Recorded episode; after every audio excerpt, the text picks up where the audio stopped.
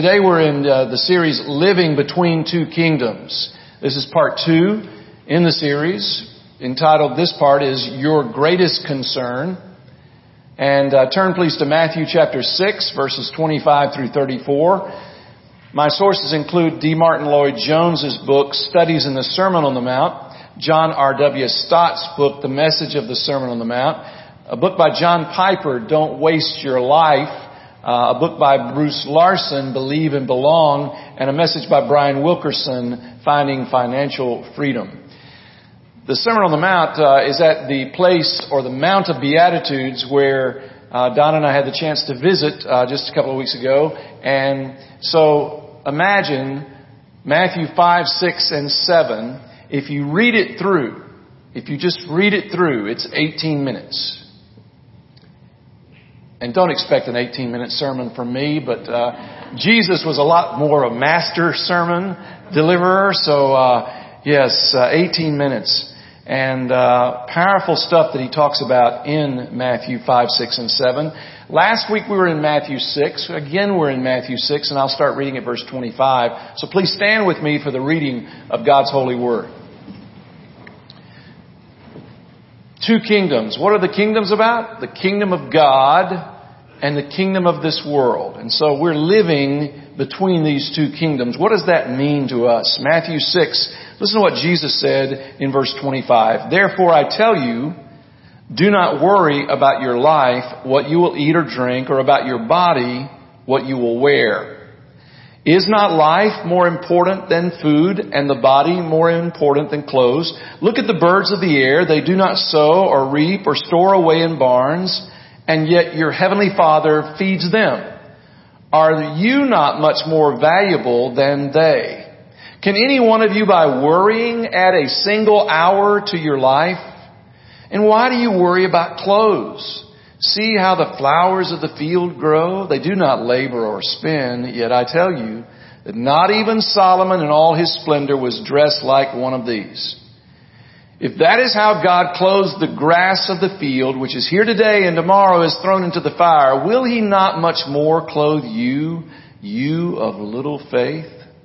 So do not worry saying, what shall we eat? Or what shall we drink? Or what shall we wear? For the pagans run after all these things. And your heavenly Father knows that you need them. But seek first His kingdom and His righteousness, and all these things will be given to you as well. Therefore do not worry about tomorrow, for tomorrow will worry about itself. Each day has enough trouble of its own. The grass withers, the flowers fall, but the word of our God stands forever. Let us pray. Thank you, Lord Jesus, for this word. I need this word, and I know many of my brothers and sisters in Christ need this word. So bless us all, Lord, that we might take this word to heart. So help us to unpack this, I pray. In your name, Lord Jesus. Amen. Please be seated. The question that I have thought of for 40 plus years since I became a Christian is this question. What's the difference between a Christian and a non-Christian? What's the difference between a Christian and what Jesus calls a pagan? What's the visible, tangible difference between a Christian and a pagan? Researcher pollster George Barna says that America is, quote, a nation comfortable with religion, but not particularly committed to spiritual growth. Other experts agree that as far as the uniqueness of the behavior of Christians as compared with pagans, there is little observable difference. So tell me, what is it that separates you and me, those of us who claim to be believers in the Lord Jesus Christ, and those who do not believe? I want you to think about that. We'll return to it. Someone once said there are three ways to go through life. Number one, you can spend your life. Number two, you can waste your life. Or number three, you can invest your life. How are you doing with that? These last two weeks, I've tried to make the point that Life is to be lived for the glory of God. If you remember the first question in the Westminster Shorter Catechism, what is man's chief end? Man's chief end is to glorify God and enjoy Him forever. So I've tried to make the point that life is to be lived as we live in these two kingdoms is to be lived for the glory of God. And if you're not already doing this, I'm convinced that God wants you to invest your life to make your mark in this world.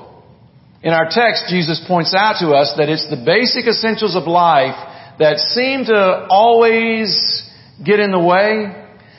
Jesus says that if you want to follow Him, then your life should be, by the grace of God, lived in such a way to reflect His values. And the question of the day is, how do you do that? How do you do that? Our text explains several ways of how we can reflect the values of Jesus by His grace. So the first one is this, by not worrying, by not worrying about the basic essentials of this world.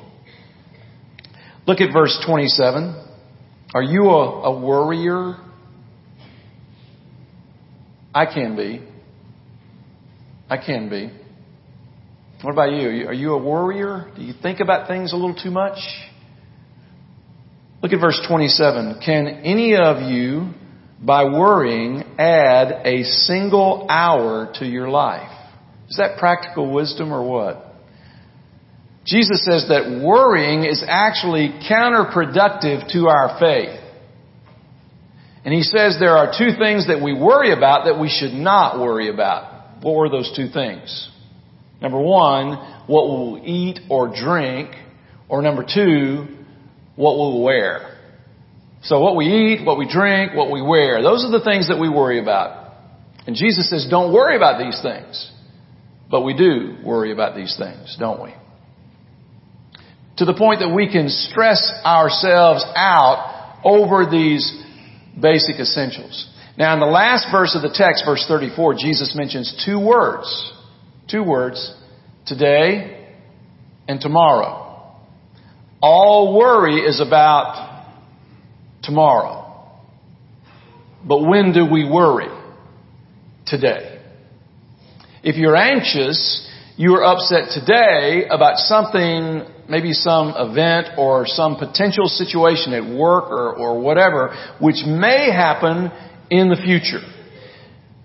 Sometimes somebody has probably said to you, hey, don't worry about it. it it'll probably never happen. And that may sound callous, but it's actually great advice. The experts tell us that most of our fears will never materialize. So if worry is a waste of time and thought and nervous energy, then why do we do it? According to Jesus, it's because we have not yet learned to live one day at a time. Let's look at verse 34 again. Therefore, Jesus says, do not worry about tomorrow, for tomorrow will worry about itself. Each day has enough trouble of its own.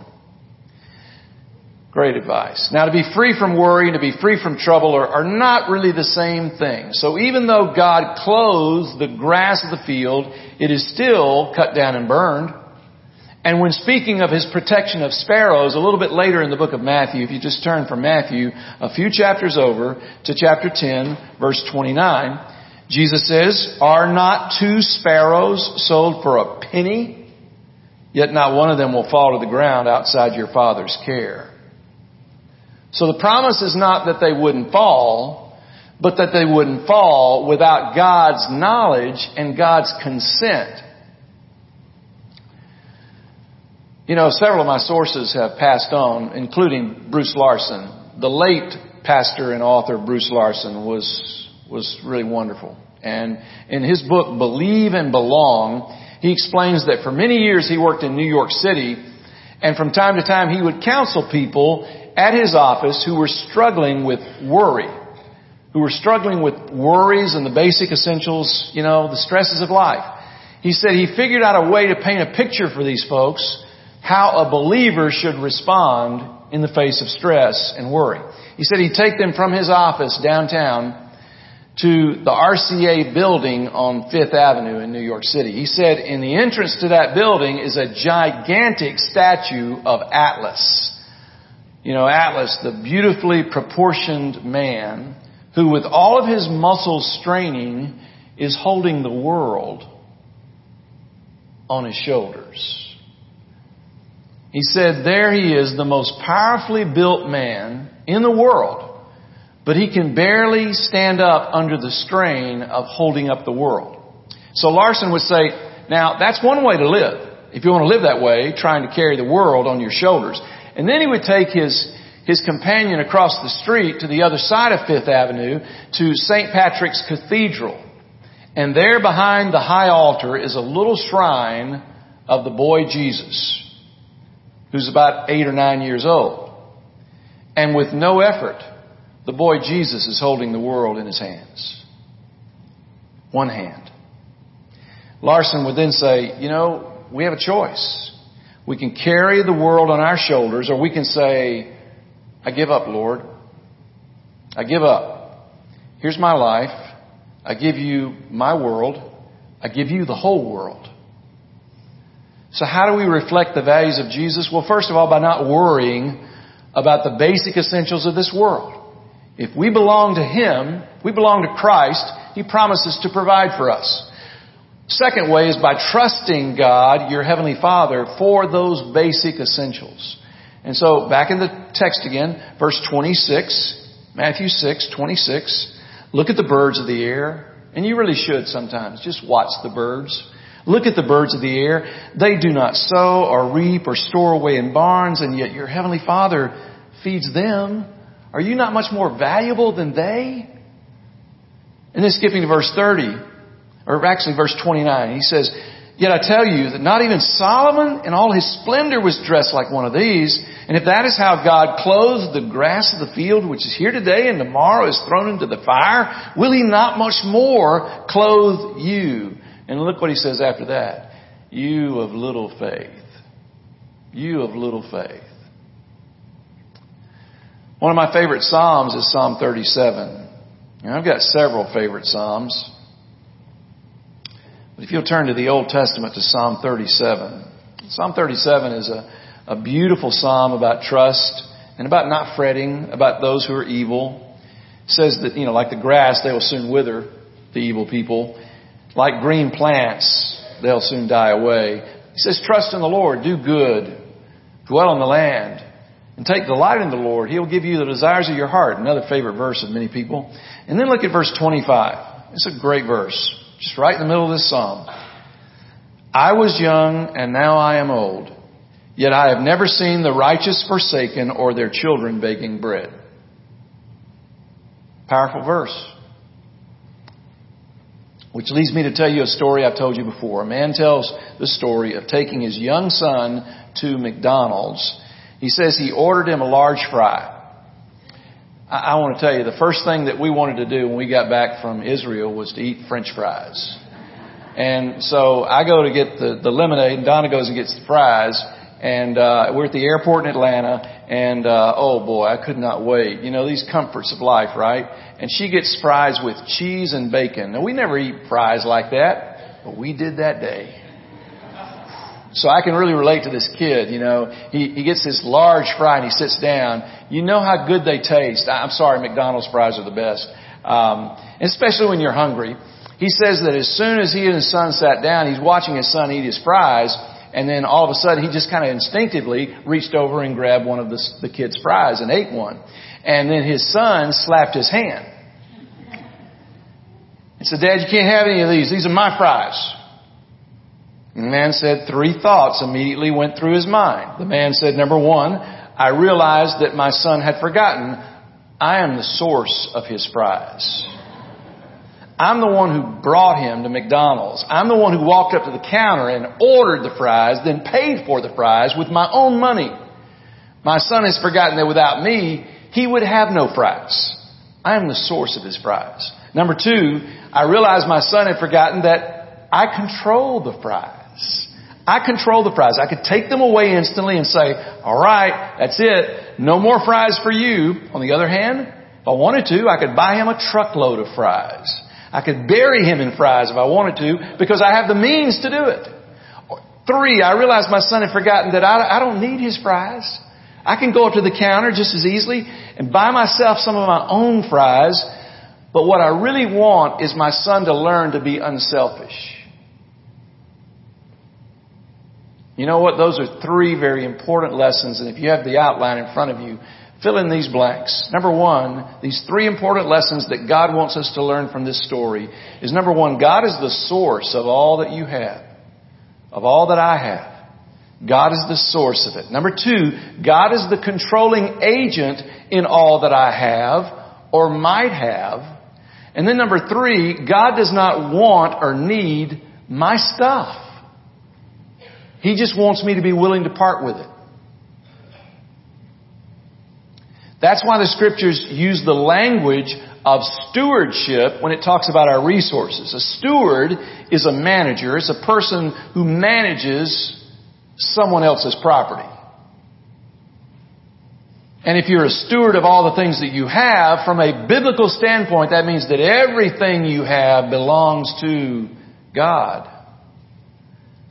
And you're to live each day remembering the fact that it's not your stuff.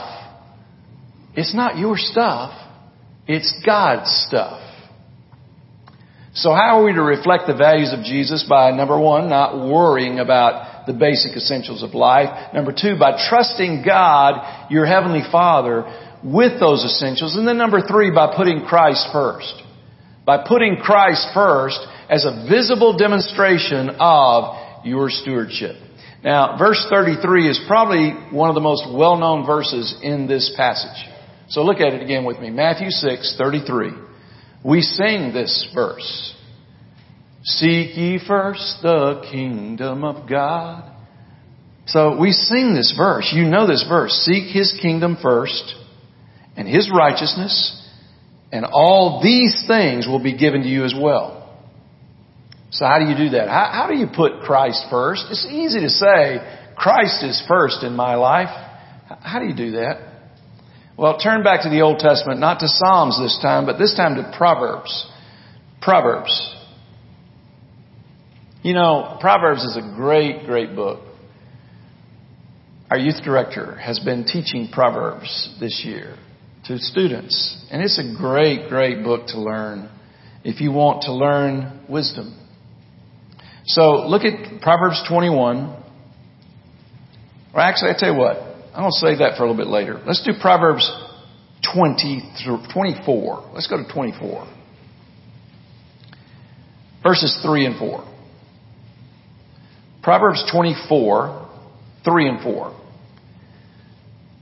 The Bible says, by wisdom a house is built, and through understanding it is established. Through knowledge its rooms, are filled with rare and beautiful treasures. So think about those three. Wisdom, understanding, knowledge. Wisdom, understanding, knowledge. And when it comes to, God, comes to God's provision and the basic essentials of life, you need all three.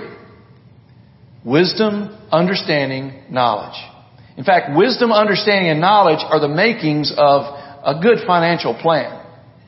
And there are three things that should be a part of your financial plan if it is to demonstrate that you trust God. Stay in Proverbs. I'm going to come back to it in a moment. Here's three things that should be a part of your financial plan. Number one, give your money. Give your money.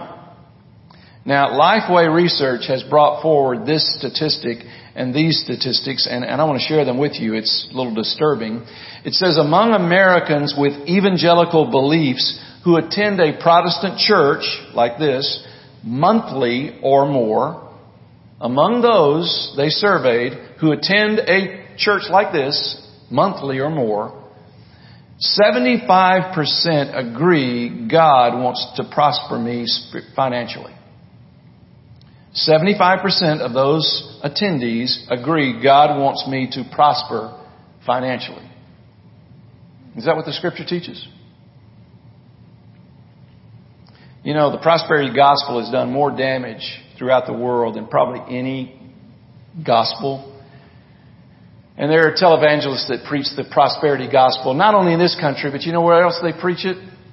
The continent of Africa. It's huge in the continent of Africa. How sad.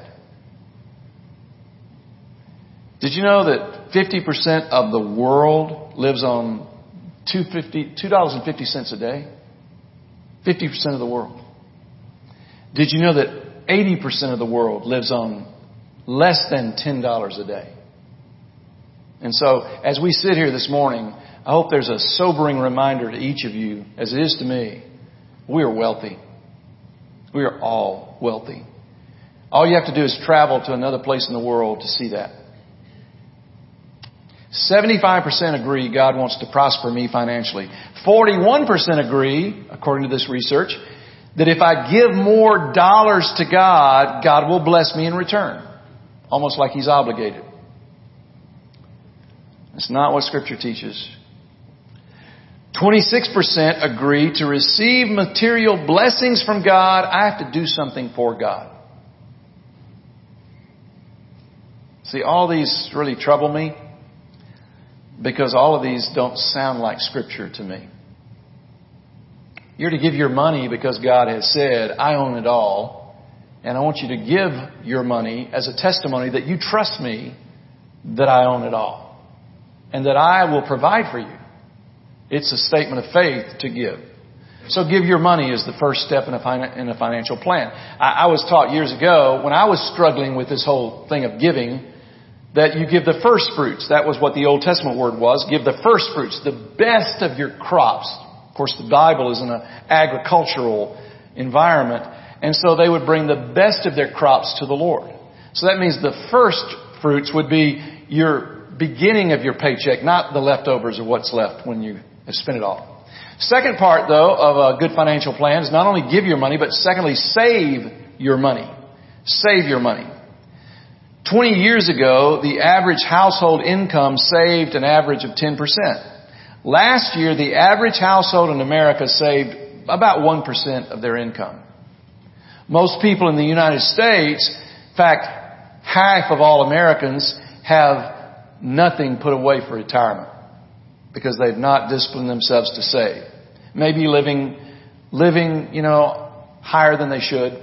Um, the principle of finance is what? You you have to have more coming in than going out, right? And, and so as a result, 50% of Americans have nothing put away for retirement. 35%, 35% have only several hundred dollars in savings.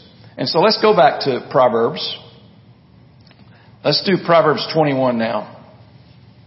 And let's read a couple of verses in Proverbs 21. Verse 5. Let's look verse 5 first. The plans of the diligent lead to profit as surely as haste leads to poverty. So you better make your plans and plan to save. And then look at verse 20. The wise store up choice food and olive oil, but fools gulp theirs down. Just, just great wisdom here about making sure that you save. And I know that's not easy in this culture we live in. It's hard to, to, to not live above your means. But we need to save money for that rainy day down the road or for retirement, whatever it may be. Then the third part of a good financial plan is to spend your money, which we're pretty good at that, right? spend your money. All right, I, I can do that. Um, in all these three categories, there's a reason for the order. There's no such thing as a formula for financial freedom, and I'm certainly not an expert, but the 10-10-80 plan comes about as close to anything of being a good financial plan. And what is the 10-10-80 plan? It's you give the first 10% to God, then the second 10% to yourself, which is the saving part, and then you live on 80%. You say, ah, there's no way I could do that. And I understand that. I'm convinced that if you want to begin to demonstrate the ownership principle that God is the owner of all you have and that you're simply a steward, then you give first, not last. Now, 10% giving and 10% saving may not work for you right now, and I understand that. If that's the case, pick a percentage, pick a percentage, stick with it, and then grow from there. The late Peter Marshall, have you heard that name? Peter Marshall, a very famous preacher in the last century. He was chaplain of the U.S. Senate And uh, he was a very godly man, a great preacher. A man once came to him after he preached on tithing and he says, I can't afford to tithe. Peter Marshall's response was, he stopped right there and prayed for the man and said, Father, reduce this man's salary back to what he can afford to tithe. Got the man's attention. So why is giving to God so important? Well, for one thing, it does demonstrate the ownership principle. It also is obeying God's word because all through scripture it says God wants us to give. He wants us to be cheerful givers. But there's a byproduct to that. Actually, in the process, you're promoting the gospel of Christ and showing the world that when you put Him first, there is a visible difference. It's not the only visible difference, but it's a very important visible difference between those who belong to the kingdom of God and those who do not you understand this could all be taken away from you. And so two things stand out when you do put Christ on the throne of your life in terms of your stewardship, in terms of your giving. Number one, the world can see that Christ is your treasure. That Christ is your treasure. And then the second thing, the world can see that Christ is your hope. That Christ is your hope. It's a passage of scripture in the New Testament that we're going to read now. It's the verse of the week, 1 Peter 3 verse 15.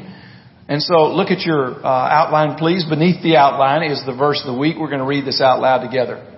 1 Peter 3:15. But in your hearts revere that is set apart Christ as Lord. Always be prepared to give an answer to everyone who asks you to give the reason for the hope that you have. And, a lot of what I see in our text this morning is a commitment between two competing alternatives that clamor for our attention, the kingdom of Christ and the kingdom of this world. In a couple of weeks, in fact, two weeks from this day, it is Stewardship Commitment Sunday, two weeks from today. And uh, you may have gotten a letter from me in the mail this weekend. I hope you did. It had one of those cards there. This is a wonderful week to be thinking about your commitments as a steward to God. Because we're all managers. And the Bible says very clearly we will be accounting, giving an account of how we have managed our property, which is not ours, but God's. So here's my question as we close up today. When was the last time someone asked you to explain to them the reason for the hope that you have in Jesus Christ? When was the last time someone asked you to explain to them the reason for the hope that you have in Jesus Christ? I think it's a fair question because on a whole, I think it's safe to say that if you haven't been asked that question before, it could be that that's because you look as if the hope that you have is in the very same things as your non-Christian friends. If you've embraced the gospel of Jesus, then your values should match up with Jesus' values. In fact, Jesus' values, the kingdom of God, the kingdom of God, it ought to be your primary and your greatest concern. Let's pray together. Lord Jesus, we thank you for this, your word. And thank you for how you provide for us. We in this country are so blessed and we know, Lord, it's because your hand has been upon this country. So we pray for our country. We pray that you would keep the eyes of this land upon you, Lord, knowing that you are the source of the many blessings that we receive each and every day. That honestly, if we were honest before you today, we would say we take those for granted. Thank you, Lord. Thank you, Lord, for this week, this week of Thanksgiving. I pray for everyone in this place this morning on the eve of Thanksgiving Day that you will remind us that you want us to have a grateful heart and to live with a grateful heart because of all that we've been given, which has come from your hand. Thank you for being our source. Thank you for being the controlling agent in all that I have. And may I, Lord, be a steward, a good manager of what you've entrusted to me. I pray that for my brothers and my sisters in Christ. And I pray for anyone here that does not understand this. They're outside of your kingdom. They haven't embraced your gospel. I pray that you would touch their hearts and let them know how much you have given to them. And I pray that you would speak to their heart, Lord. Lead them to trust you today as their source and as their Savior. I pray this in the name of Jesus, our Savior and our Lord. Amen.